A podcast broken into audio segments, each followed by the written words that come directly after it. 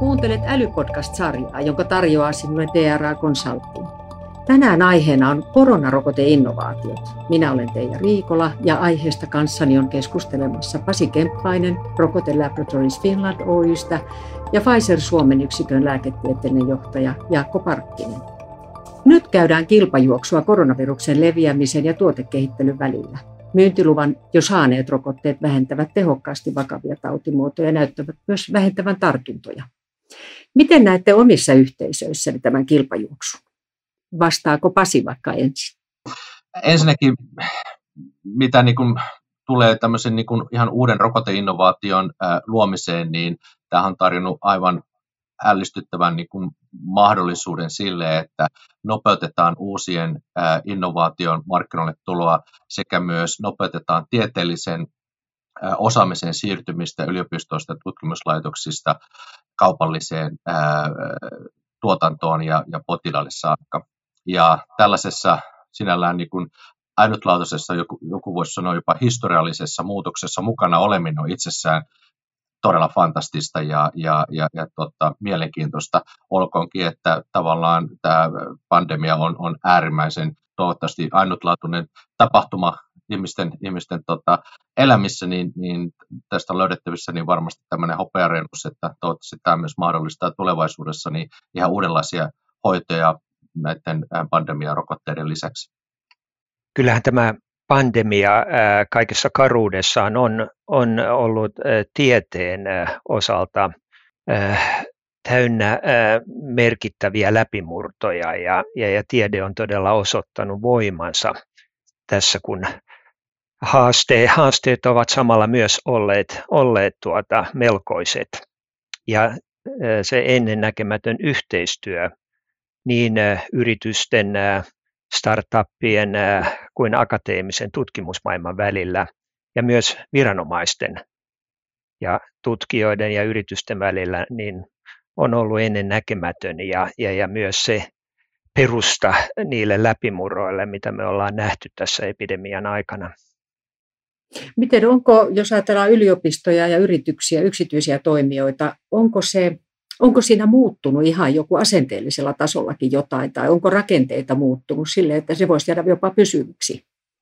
No kyllä mä näen, että on tapahtunut hyvinkin perustalaatuille muutoksia. Esimerkiksi ihan tuolla niin kuin, äh, rokotetutkimus- ja rokoteteknologia puolella, että tämä pandemia on äh, mahdollistanut kahden sinällään jo kauan tunnetun, mutta ei vielä kaupallisessa, laajamittaisessa kaupallisessa käytössä olevan teknologisen platformin nopean käyttöönoton. Ja, ja lisäksi tämä on myös äh, mahdollistanut sen, että esimerkiksi viranomaistyö on huomattavasti joustavampaa ja nopeampaa, mitä se perinteisesti on ollut lääkkeiden ja rokotteiden äh, myynnin ja, ja, ja markkinoinnin hyväksymisen puolella aikaisemmin ollut. Eli tavallaan tässä on niin kuin tämä pandemia on ravistellut monella tapaa sekä teollisuutta että viranomaispuolta ja, ja nopeuttanut ja, ja parantunut myös laadullisesti mun mielestä sitä yhteistyötä, mitä teollisuudella ja, ja viranomaisilla tähän mennessä on ollut nimenomaan tämmöisen niin kuin nopean parantumisen kautta.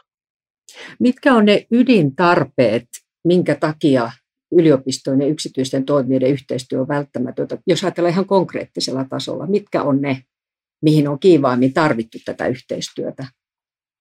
Tämä pandemia on edellyttänyt hyvin monenlaista osaamista ja hyvin monenlaisia ää, ää, lääketieteen tutkimusmenetelmiä, ja niitä ei kenelläkään toimijalla ole, ole yhdellä kaikkia hallussa, vaan, vaan se on siltäkin kannalta edellyttänyt tätä yhteistyötä, joka on todella ollut niin kuin todella hienoa seurata ja, ja, ja lukea äh, lähes päivittäin merkittävistä läpimurroista ja todella kattavista ja perusteellista tutkimuksista. Niin, niin kuin tutkimussa yleensä, niin, niin sitä, kun sitä tehdään hyvin laaja-alaisesti ja kaikki tutkimustyö ei johda konkreettisiin lopputuloksiin, niin kun katsoo sitä esimerkiksi covidin yhteydessä tehtävää todella niin kuin nopeaa tutkimustyötä ympäri maailmaa ja kuinka paljon yliopistot ja tutkijat avoimesti, hyvinkin avoimesti, ennenkuulumattoman avoimesti vaihtavat tietoja ja osaamista keskenään, joka taas johtaa sitten tällaisiin tieteellisiin ja, ja, ja, ja tuotteellisiin läpimurtoihin, niin ää, niin kuin Jaakko tuossa mainitsi, niin toivottavasti tällaiset niin kuin toimintamallit ja rakenteet jäävät pysyviksi. Ja ää, sieltä sitten tämän tiedon ää, vapaa saatavuus ää, myös sitten varsinaiseen tuotekehitykseen ja, ja, ja tuotanno, tuota, tuotantoon, mitä on vapaa niin tietoa käytettävissä, ää, niin sen nopeammin ne tulee tuote tietenkin sinne ää, tuota, markkinoille käyttöön, ja se taas nopeuttaa ja myös, myös tekee halvemmaksi näiden rokotteiden kehittämisen markkinoille tuomisen. Ja ehkä on syytä tässä yhteydessä todeta myös se, että vaikka me puhummekin rokotteista ja koronarokotteista tällä hetkellä, niin kaikki tämä kehitystyö hyödyttää myös monia muitakin sairauksia. Että ei pelkästään koronaa tai rokotteita, että mm. tässä kehitetään paljon joka tasolla asioita.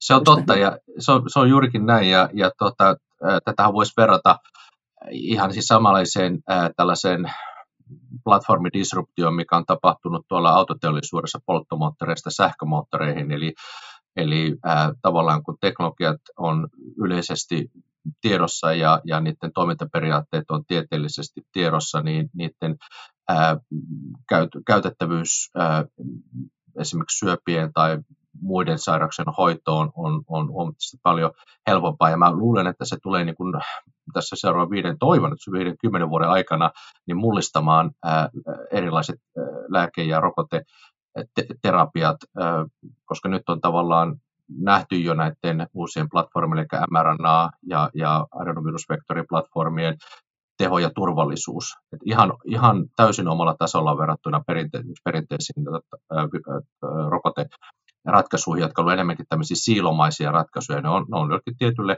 rokotelle, rokotteelle, rokotetyypille tota, tyypillisiä, tyypillisesti tehty ja, ja vielä tehdastasolla on pystytty tekemään vain yhdenlaista, yhdenlaista tota, rokotetta, niin, niin tässä tapauksessa niin tämmöinen platformi mahdollistaa sen, että sama teknologia voidaan hyödyntää sitten monissa muissa täysin uusissa innovatiivisissa kohteissa ja, ja se sekä nopeuttaa että tekee näistä hoidosta halvempia, mutta myös turvallisempia.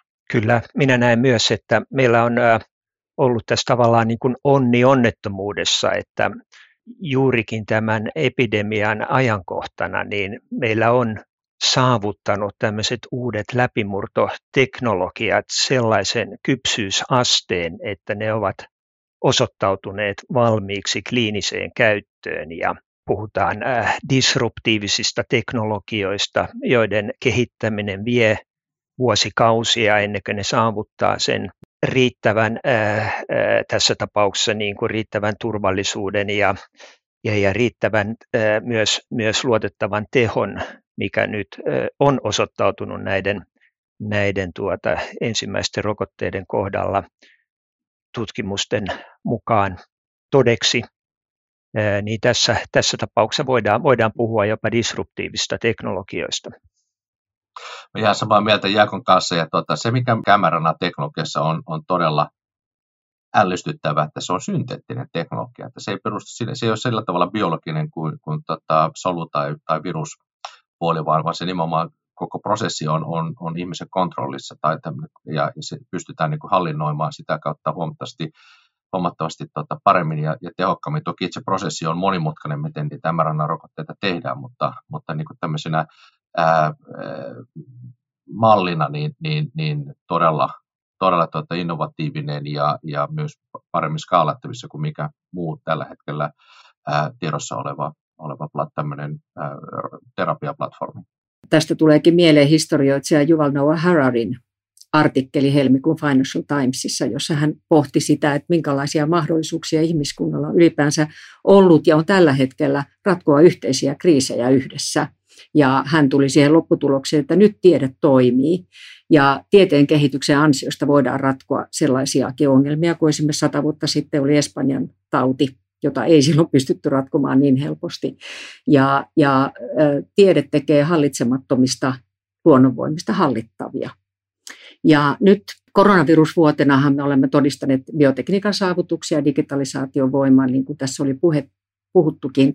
Mutta miten tämä konkreettisesti tämä kehitys näkyy rokotealalla?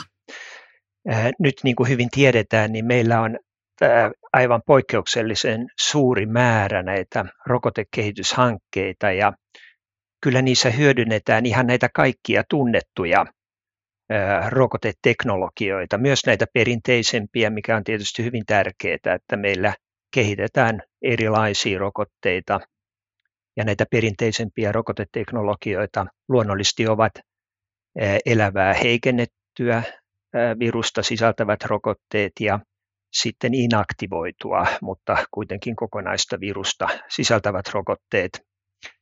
Ja sitten meillä on viruksen alayksikköjä, esimerkiksi yksittäistä viruksen pintaproteiinia, niin kuin tätä piikkiproteiinia sisältävät niin sanotut rekombinanttiproteiinirokotteet, niitä on kehitteillä.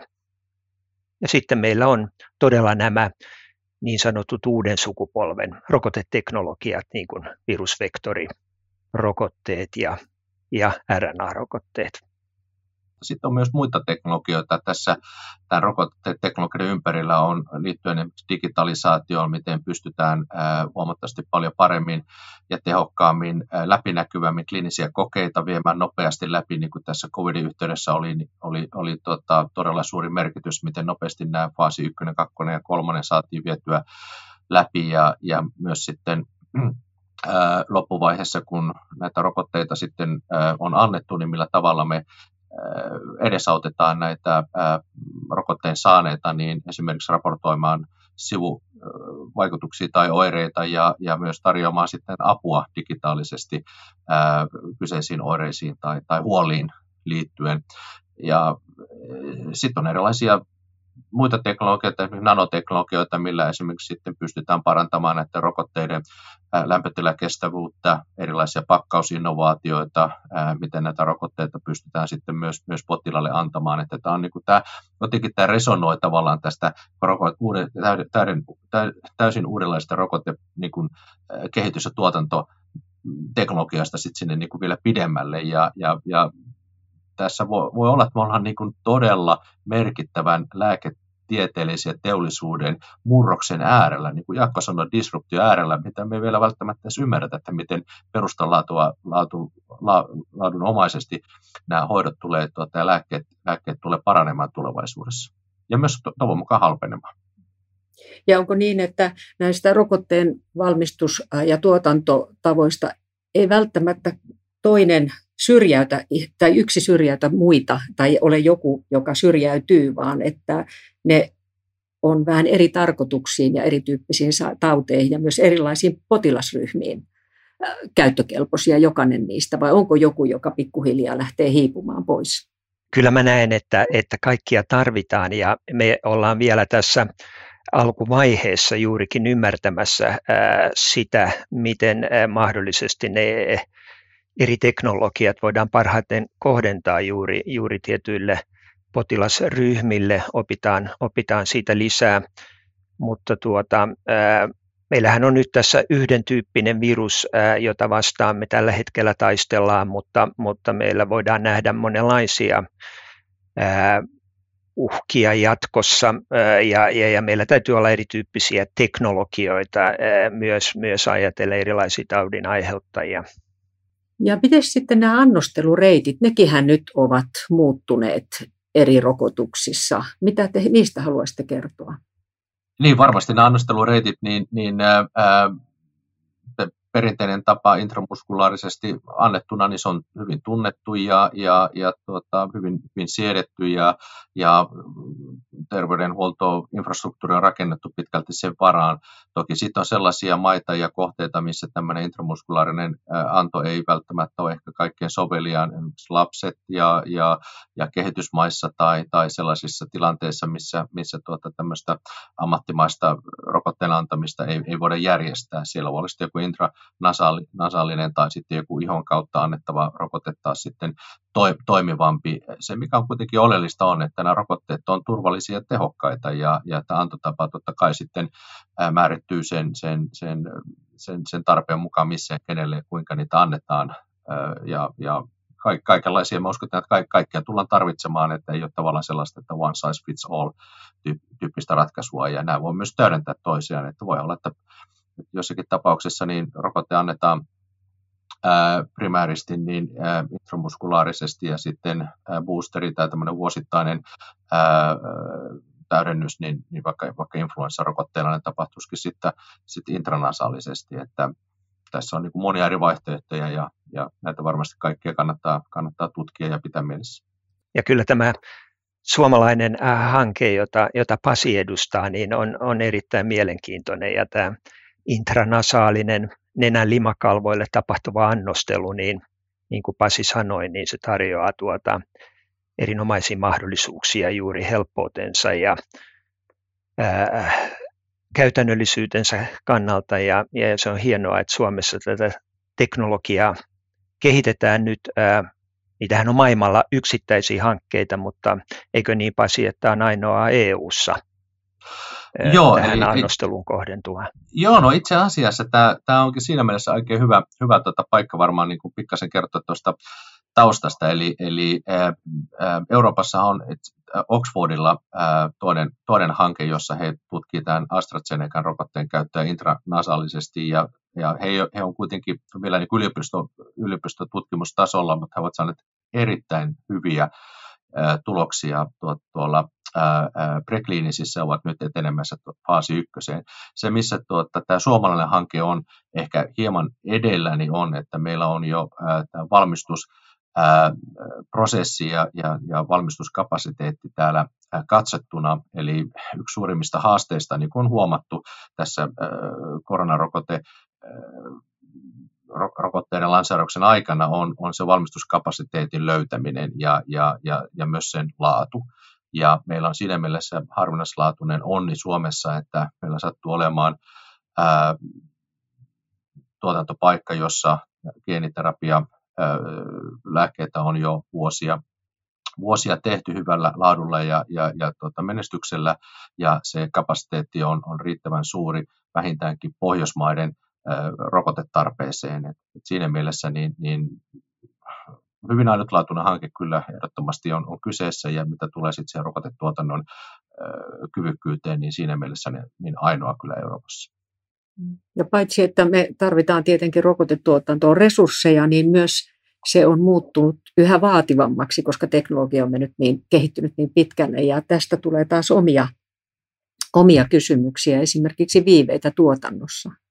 Miten, miten näitä rokotteen tuotannollisia kysymyksiä, miten niihin pitäisi vastata? Mitä ratkaisuja niihin olisi?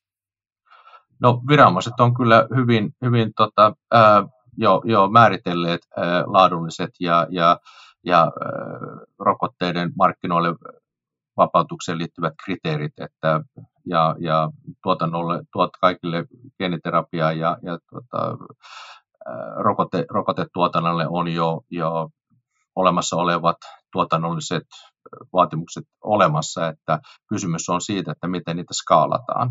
Eli pienessä mittakaavassa näiden rokotteiden tuotanto varmaan ei olisi ollut mikään ongelma, mutta kun tuotantoa täytyy nopeasti tuhat, kymmenen tuhat, jopa miljoona kertaistaa siitä, mitä ne normaalisti on, niin se ongelma tulee nimenomaan tuossa niin skaalauksessa, että miten pidetään se tuotantoprosessin laatu, varmuus ja, ja sitten myös se lopputuotteen ää, laatu sillä tasolla, että, että se täyttää viranomaisten vaatimukset.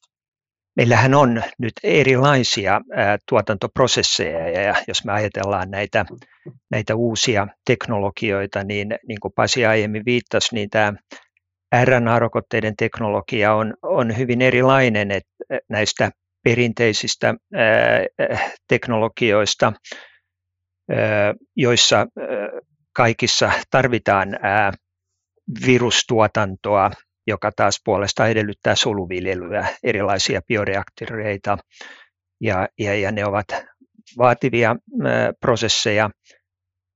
RNA-rokoteteknologia, sitä voi kutsua niin kuin synteettiseksi, siinä ei tarvita soluviljelyä, mutta se on myös niin kuin aivan uudenlainen sillä tavalla, että siinähän tehdään nyt tuotantolaitoksessa niin sanotusti puhtaassa systeemissä samaa, mitä tapahtuu soluissa, eli tämä perustavanlaatuinen reaktio, mitenkä DNAn ohjaamana syntetisoidaan RNAta, niin tämä biokemiallinen reaktio on nyt skaalattu tuotantomittakaavaan. Ja se on tietysti ollut sinällään hyvin vaativa kehityskulku, mutta nyt se on varsin hyvin hallinnassa ja, ja tätä RNAta voidaan, voidaan nyt tuottaa luotettavasti tällä biokemiallisella prosessilla.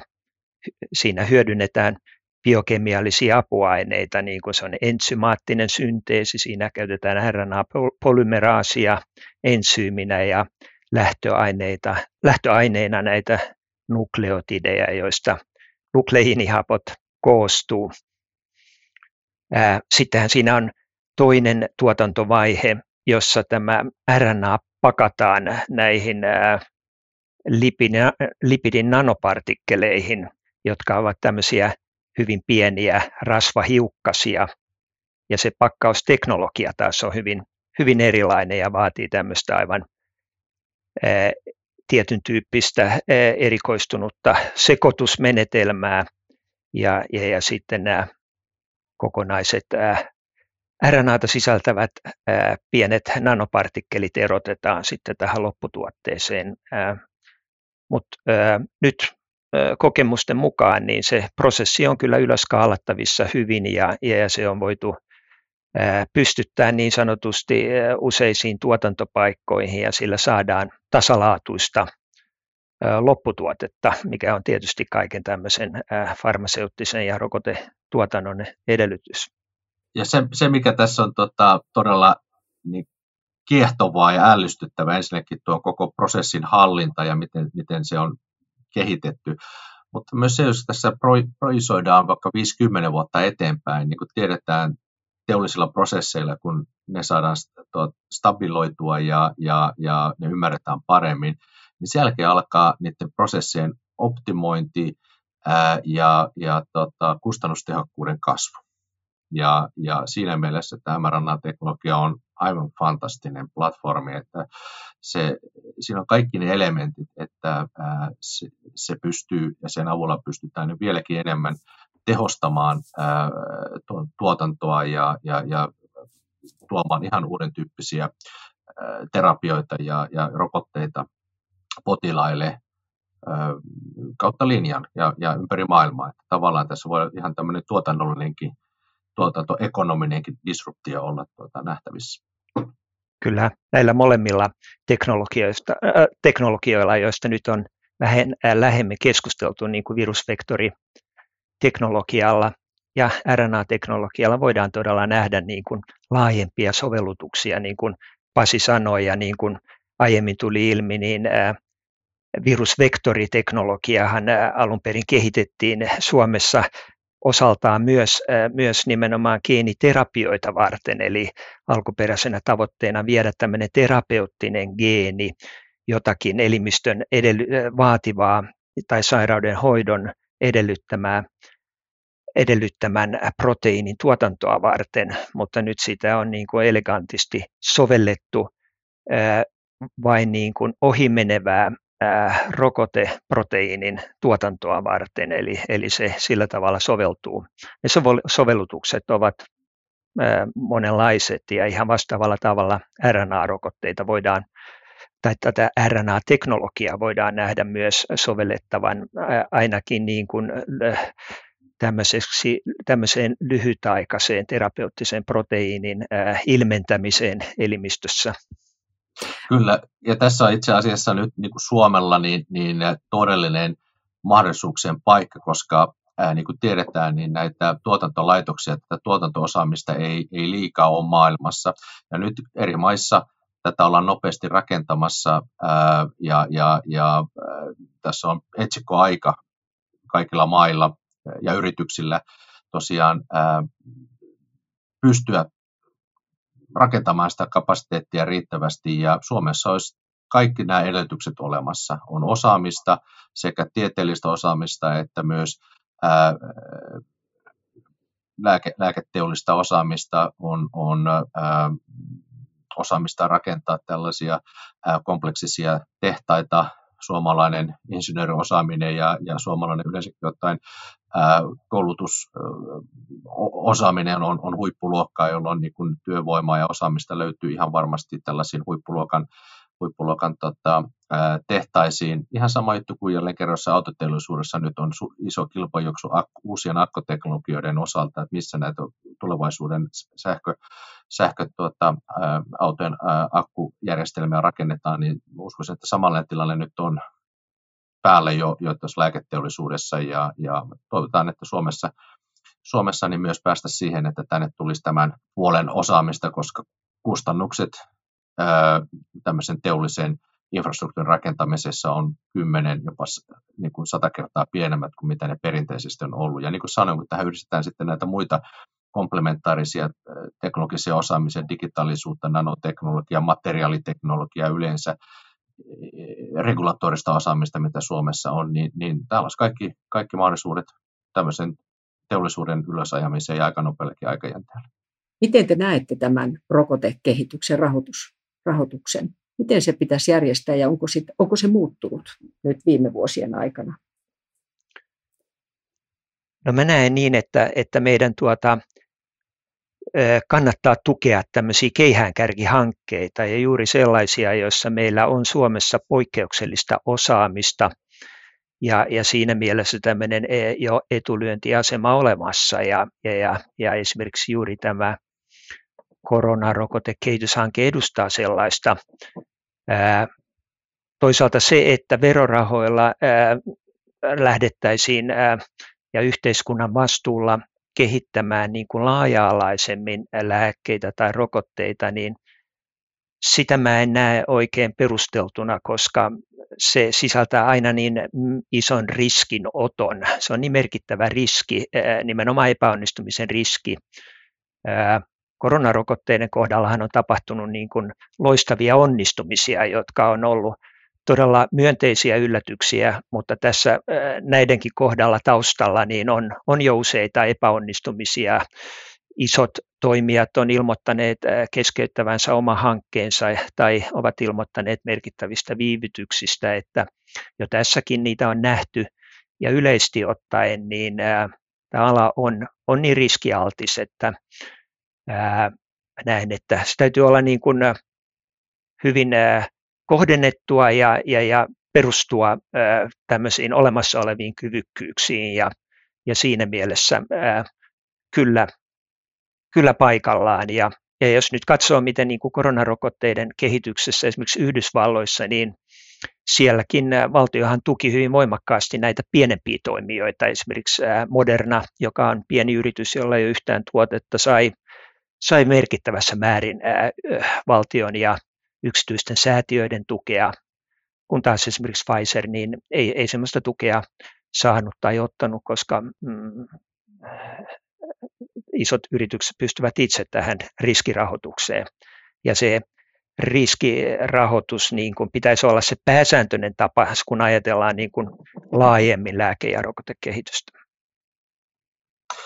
Mä olen aivan samaa mieltä Jaakon kanssa, että tällaisen niin kuin, nimenomaan lääketeollisen ää, kehityksen osalta niin pitäisi pyrkiä sellaiseen vahvaan public-private-yhteistyöhön, missä niin kuin, ää, tarkasti me mietitään, että missä vaiheessa se public, tämmöinen ää, kansallinen valtion ää, rahoitus tuo parhaimman tuloksen ja nopeimmin, ja missä vaiheessa se rahoitus olisi syytä tapahtua sitten yksityisen sektorin kautta, on se sitten yrityksen oman tuotekehityksen tai sitten pääomasijoituksen tai yleensä sijoittajien, sijoittajien kautta. Että balanssin löytäminen on aina se haaste, että millä tavalla se saadaan parhaiten tapahtumaan. Tässä tosiaan tässä ähm, koronapandemia aikana, niin, niin tämä on ollut hyvin äh,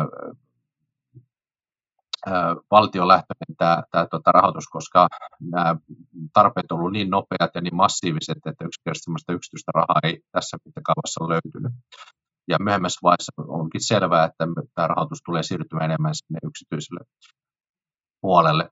Se, mikä ongelma Suomessa on tässä osa-alueessa, on, on toki se, että Suomessa tämmöistä perinnettä ei ole olemassa, missä näin niin kuin nopeasti pystyttäisiin vähän niin kuin ää, valtion puolelta niin, tota, rahoitusta ää, tuomaan tai turvaamaan. Ja sitten taas toisaalta ei ole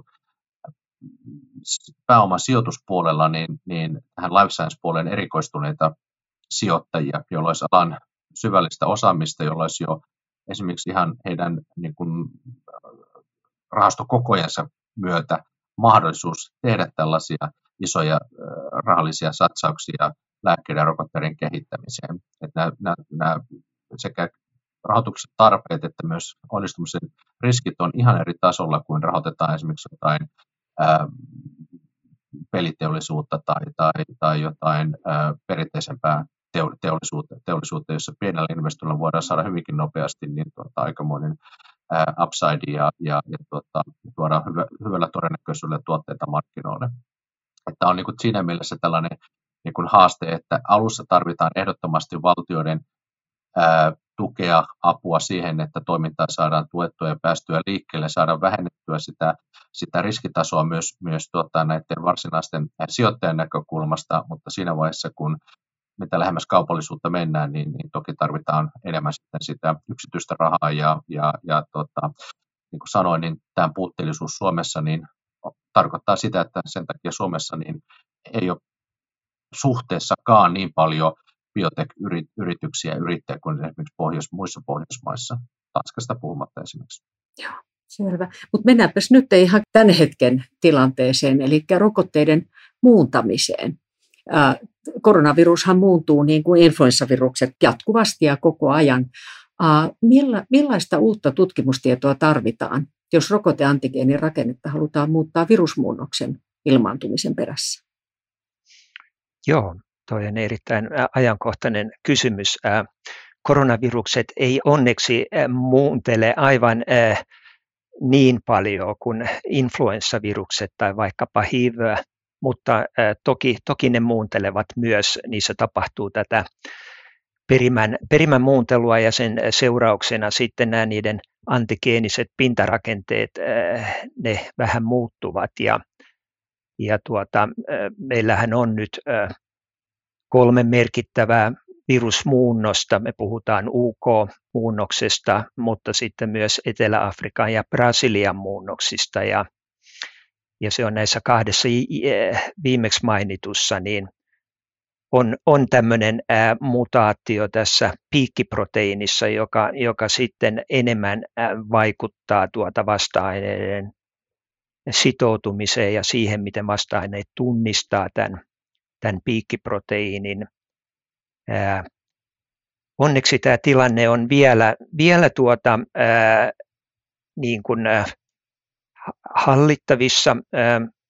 Nyt tuli tällä viikolla muun muassa suomalaistenkin tutkijoiden turkulais-helsinkiläisen työryhmän erinomainen perusteellinen tutkimus, jossa katsottiin sitä, miten nyt RNA-rokotteen saaneiden henkilöiden kehittämät vasta-aineet pystyi neutraloimaan näitä eri virusvariantteja ja siinäkin vahvistui se tulos, että tämä mm, Etelä-Afrikan variantin äh, mutaatio äh, aiheuttaa sen, että nämä vasta-aineet neutraloi heikommin tätä virusta, mutta kuitenkin äh, se virus neutraloitui ja, ja, ja toisaalta näiden rokotteiden, kuten RNA-rokotteiden aikaansaama vasta-aineiden tuotanto on niin voimakas, että sitä, niitä vasta-aineita voitiin laimentaa jopa 20 kertaa vielä, jotta virus neutraloitui. Eli johtopäätöksenä on, että, että me, nämä meidän tällä hetkelläkin olevat rokotteet niin antaa kyllä suojaa merkittävää suojaa näitä toistaiseksi kehittyneitä hankalampiakin muunnoksia vastaan. Mutta toki näitä, tätä muuntelua täytyy seurata ja on oletettavissa, että voi syntyä vielä uusiakin muunnoksia. Ja sillä tavalla tämä tutkijoiden tekemä työ on, on erittäin arvokasta ja sen perusteella koko ajan arvioidaan tilannetta ja, ja valmiudet muuttaa sitten rokotteita, niin on olemassa. Ja niin kuin mä olen ymmärtänyt, Pasi voi vahvistaa, että nyt esimerkiksi tämä Suomessa kehityksen alla oleva rokote, niin siinä on jo huomioitu tämä vaihtelu, toistaiseksi tapahtunut vaihtelu ja, ja sillä tavalla ollaan ajan tasalla. Joo, olet oikeassa, oikeassa Jaakko, että tuota, tämmöinen viruskonstrukti on tosiaan olemassa, jossa kutsutaan triplemutanttiversioksi. Nämä kolme, kolme tuota, varianttia on jo huomioitu ja siltä osin, sikäli kun vaan päästään näihin tuota, ää, klinisiin kokeisiin ja, ja, ja toivottavasti sitten myöhemmin myös, myös markkinoille, niin, niin tällainen, tällainen konstrukti löytyy. Itse asiassa vielä sen, sen tuota, lisäisin tuohon, mitä Jaakko hyvin tuossa alusti tästä niin kuin, ää, varianttien haasteista, niin on tavallaan juuri tämä evolutionaarinen paine, mikä ajaa, ajaa tota, myös, myös tätä koronavirusta niin muutaantua, mutta myös semmoinen opportunismi myös, eli ää, nythän on niin kuin jo tutkittua tietoa, että eläimet, kuten hiiret ja, ja myös kotieläimet voivat, ja minkästä puhumattakaan, niin voivat toimia tällaisena isäntänä ja myös, myös pahimmillaan levittäjinä niin, niin tälle korona, ihmis, ihmiskoronavirukselle. Ja sitä kautta niin me ei koskaan tiedetä, että milloin semmoinen muuntuminen tapahtuu, joka sitten taas joka synnyttää tämmöisen takaisinkytkennän taas sitten ihmiselle juurikin johtuen tästä viruksen opportunistisesta luonteesta, että se pyrkii muuntautumaan, muuntautumaan ja leviämään niin paljon kuin mahdollista ja sitä kautta niin, niin, niin koko ajan täytyy totta kai pitää huolta siitä, että meillä on erilaisia nopeita kyvykkyyksiä reagoida näihin tilanteisiin. Sitten toinen vastaavallainen esimerkki on esimerkiksi se, että nämä koronavirukset, sanotaanko vaikka jossain Lähi-idässä, niin jos siellä tapahtuu vaikka tämmöinen yhdistyminen, että tämä SARS-virus nappaakin MERS-virukselta sitten jotain sellaisia ää, ominaisuuksia, jotka tekee siellä siitä vieläkin letaalimman, eli tappavamman. MERS on huomattavasti paljon ää, tappavampi kuin, kuin SARS. Et siinä meillä on tullut aika onnekkaita tämän SARSin kanssa. Eli jos tämmöinen tilanne tapahtuu sitä kautta, että on joku immunosuppressiivisessa hoidossa oleva henkilö, jolla sattumoisi on SARS ja MERS-virukset tuota, verenkierrossa ja sit, sitten äärimmäisen pienellä todennäköisyydellä niin nämä vaihtavat nämä virukset keskenään ää, DNAta, niin, RNAta niin, että tuota, tämä, tämä yhdistyminen johtaa vieläkin fatalimpaan SARS, SARS-muunnokseen, varianttiin, ja se lähtee leviämään sitten eteenpäin. Että tällaisiin kaikenlaisiin valitettavan tuomiopäivän skenaarioihin meidän on pakko alkaa reagoimaan, koska mulla henkilökohtaisesti tuntuu sille, että että me ollaan nyt nähty vähän semmoinen niin kuin tietynlainen ää, alkusoitto siitä, että mitä tämä pahimmillaan voisi olla, ja jos me ei nyt rakenneta niitä kyvykkyyksiä sekä kehittää nopeasti näille eri varianteille rokotteita ja, ja valmistaa jäällä niitä, ei pelkästään länsimaissa, mutta niin kuin maailmanlaajuisesti, niin, niin seuraava, seuraavassa vaiheessa, kun tällä viruksella on ollut pakko muuntua koko ajan paljon tarttuvammaksi ja, ja leviämäksi, niin, niin se vaihtoehdot alkaa olla kohta niin kuin aika lailla ne, että, että nämä oireet ja, ja, ja vaikutukset tulee olemaan vieläkin huonommat ja vaikeammat, mitä ne tähän mennessä on ollut. Ja, ja on tässä ää, tilanteessa niin todella hienoa, että meillä on nämä uudet teknologiat nyt käytettävissä, että jos me katsotaan, mitä tapahtui vuosi sitten, että jolloin me oltiin aivan uudenlaisen tilanteen edessä silloin, että kun, kun Kiinasta julkistettiin silloin tämän uuden koronaviruksen perimän sekvenssi, niin alle kuukauden sisällä niin nämä yritykset, jotka joilla oli tämä uusi, uusi tuota, esimerkiksi RNA-teknologia juurikin valmiina, niin, niin pystyivät tekemään sen rokotteen ja, ja, ja jatkossa se tapahtuu vielä nopeammin, että kun me ollaan hyvin vara, var, varauduttu tilanteeseen ja seurataan tarkasti, mitä maailmalla tapahtuu. Eli se voi tapahtua kyllä missä maailmankolkas tahansa, niin kuin Pasi hyvin toi esille.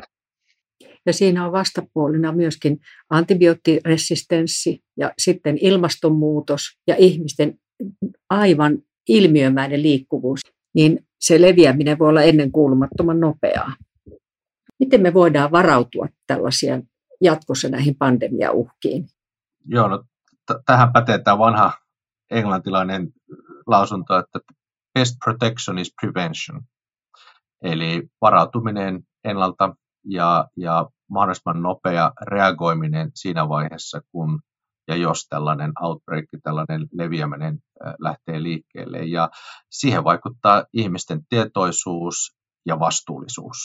Että tätä ei voi niin pelkästään sälyttää tiedemiesten, tutkijoiden eikä, eikä tuota, lääketehtaiden eikä edes poliitikkojen päättäjien vastuulle, vaan itse asiassa tämä loppupeleissä on ihan kaikkien, ihan yksilö, yksilötasolle vietävä vastuukäyttäytymys, niin kuin Suomessa nyt on nähty näistä kokoontumisista ja, ja, ja tota, näistä tämmöisistä ää, tietynlaisista leviämis, levi, leviämistaskuista, mitä nyt on tapahtunut, että, että jokaisen täytyy kantaa vastuu, oli rokotettu tai ei, ja siitä huolimatta, minkälaisia rokotteita meillä on saatavilla. Mulla ainoa huoli on se, että onko me opittu tästä mitään. Että et kyllä meidän täytyy tässä ihmiskuntana ja, ja sitten päättäjien ja myös yksityisten niin kuin ihan tavallisten ihmistenkin oppia tästä, että, että jos me kaikki ollaan sitä mieltä, että tämä, tämä, tämä ei saisi enää toistua tässä mittakaavassa, niin silloin se tarkoittaa suuria, suuria muutoksia niin kuin joka päivä, ehkä nyt jokapäiväisessä elämässä, mutta valinnoissa ainakin, mitä tehdään. Ja mm, toivon mukaan sitä kautta tämä koko maailma ja, ja, ja elämä menisi kohti kestävämpää suuntaa, että tämä on meille myös mahdollisuus. Kun me katsotaan taaksepäin tätä pandemiaa edeltävää aikaa, niin kyllä me oltiin vähän huolettomia näin jälkikäteen arvioiden, että kyllä nämä riskit olivat tiedossa ja asiantuntijoiden tiedossa, mutta me ei oikein kuunneltu heitä silloin. Kyllä tämä pandemia toivottavasti opettaa meille kaikille enemmän vastuullisuutta omasta oman käytöksemme ja, ja, ja, ja kanssaihmistemme osalta, mutta myös vastuuta ympäristöstä ja muun muassa siitä, miten me kohtelemme eläimiä, että meillä on tässä paljon, paljon opittavaa. Ja kun me luotetaan siihen, että, että me osataan ottaa opiksi, niin, niin se tuo, tuo kyllä toivoa tulevaisuutta ajatellen.